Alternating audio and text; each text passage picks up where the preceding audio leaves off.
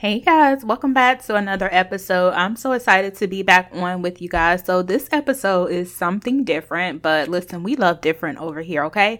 So, this episode is going to be a read and review, right? I'm not reading to you guys, I am ex- expounding on a book that I'm reading. Uh, many of you may or may not know, y'all know that's my favorite saying.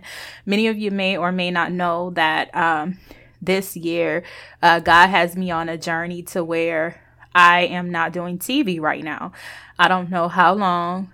I didn't set a limit on it, but instead of watching TV or reality shows that I would normally watch, I am uh, making a conscious effort to read more, listen to audiobooks or podcasts, something that's helping me. And not only that, to apply what I'm reading and what I'm taking in. I believe that uh, we have more power than we think to change our lives. I believe that God is absolutely in control, but I believe that we also got to partner with Him as well. Now, before you turn this episode off and you're like, I don't want to read, I don't want to listen to no story, listen.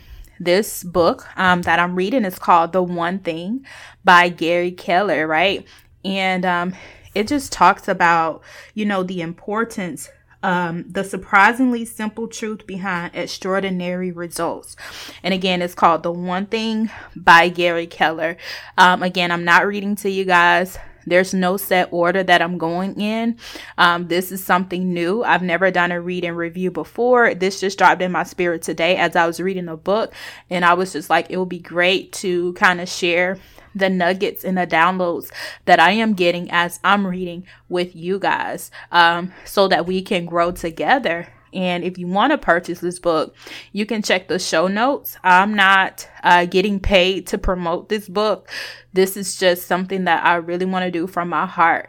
I really want us to grow together. And if you do purchase this book, send me a message on Facebook or Instagram or email me and let me know that you got the book and we can go over it together in my inbox or however you want to do it.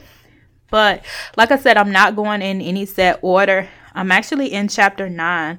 And chapter 9 talks about big is bad. Now, you may hear me flipping through some pages. Like I said, I've never done this before, um, a reading review, but we're going to see how it goes. Um, I'm in chapter 9. And again, that chapter is big is bad, right? And the quote on this page, it, it says, We are kept from our goal, not by obstacles, but by a clear path to a lesser goal, right? We are kept from our main goal, not by our obstacles or not by obstacles, but by a clear path to a lesser goal. So a lot of times we have a goal in our mind, but we are kept from that by a clear path to a lesser goal. So we'll choose the lesser goal over the real goal that we have in our mind because we feel like it's too big, right? And this chapter talks about how a big opportunity is better than a small one. A big opportunity is better than a small opportunity. And a lot of times we go for what seems easy. We go for what seems comfortable, right? We go for what seems comfortable, right? And so anything, and when we talk about like big or if we mention like a big achievement or, you know, something that seems like a big task, task, most of the time our first thoughts are it's hard, it's complicated, it's time consuming. Time consuming is a big one. It's difficult to get there. You think about how you may potentially fail. You think about it being overwhelming. You think about it being intimidating. All of those reasons are valid, but a lot of times these feelings are what causes us to go for the smaller goal rather than aiming big. Now, there are times when I have aimed big before, but then if a failure comes or what looks like a failure, then I'll go for something smaller and say, oh, that path must not have been meant for me. Or, you know, maybe I need to go back and try, you know, A, B, and C, which was something smaller. When in fact, failure is just proof that you are sometimes going in the right direction. So stick with me on tonight or stick with me on today, right? A lot of times we'll come up with this megaphobia. A megaphobia is the irrational fear of big.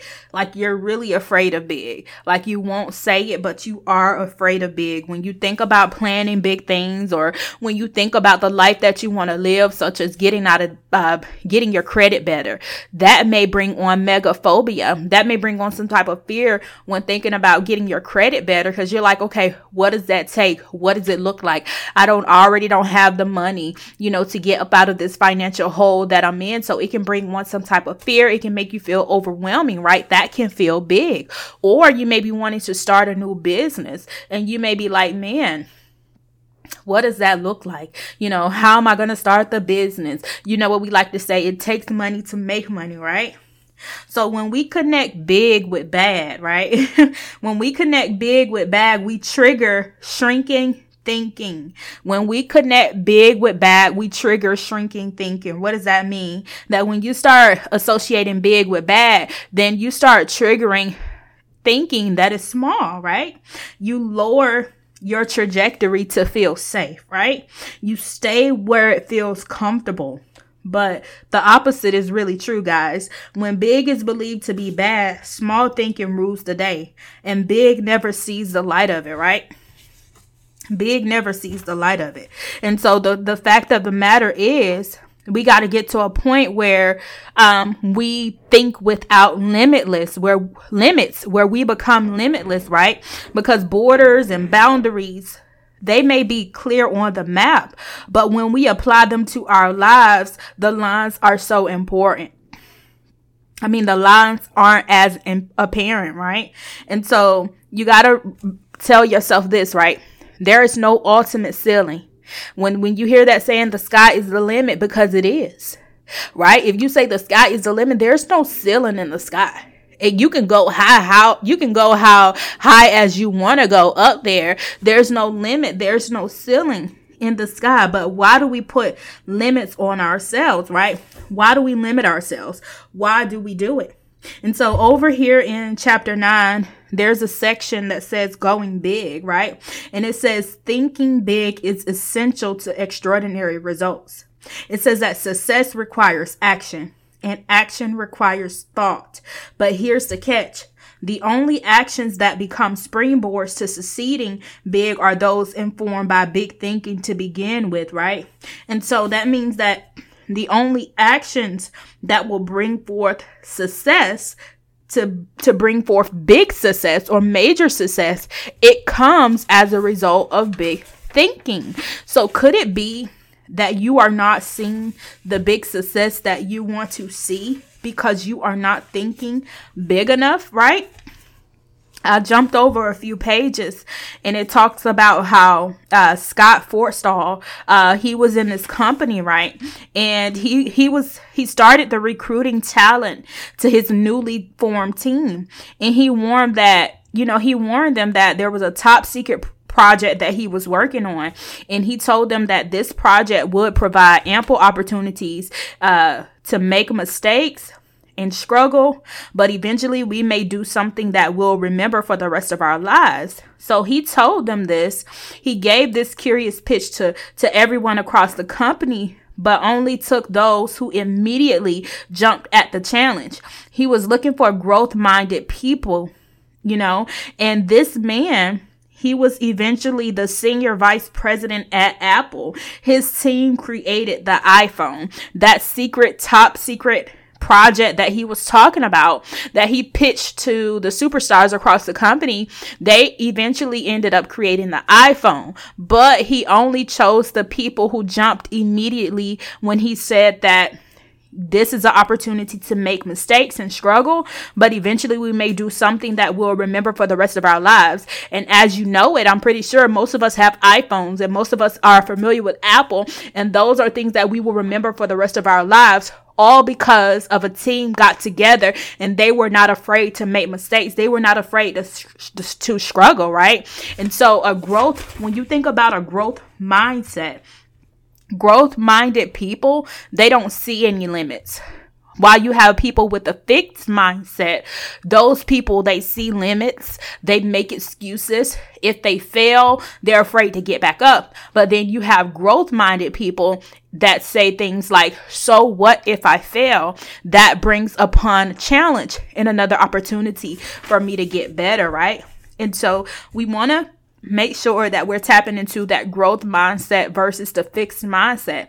And honestly, a lot of us came from backgrounds where we saw our grandma or where we saw our mom or where we saw our family members operate from a fixed mindset. So, unfortunately, that's all that we know, but that can be changed. You can teach yourself how to develop a growth mindset, and that's something that you have to continue water watering. Because in one season you can have a growth mindset, but if all hell began to break through in your life or all hell began to break loose in your life, you'll find yourself going back to that fixed mindset. You'll find yourself going back to thinking limited. You'll find yourself going back to placing those boundaries on your life, right? And so big stands for greatness. Big stands for extraordinary results, right? If you pursue a big life, then you are pursuing the greatest life that you can possibly live. And to live great, you have to think big. And I'm still in the book, right? And so I'm going to go down to uh, the chapter called Blowing Up Your Life. And it talks about don't fear big, fear mediocrity, fear waste, fear the lack of living to your fullest, right? When we fear big, we either consciously or subconsciously work against it, right? We either run towards lesser outcomes and opportunities, or we simply run away from the big ones. If courage isn't the absence of fear, but moving past it, then thinking big isn't the absence of doubts, but moving past them. Only living big will you let will let you experience your true life and work potential, right? So this is one of my favorite ones. So if you're still rocking with me on this episode, just listen to here. And I'm not trying to convince you guys, right?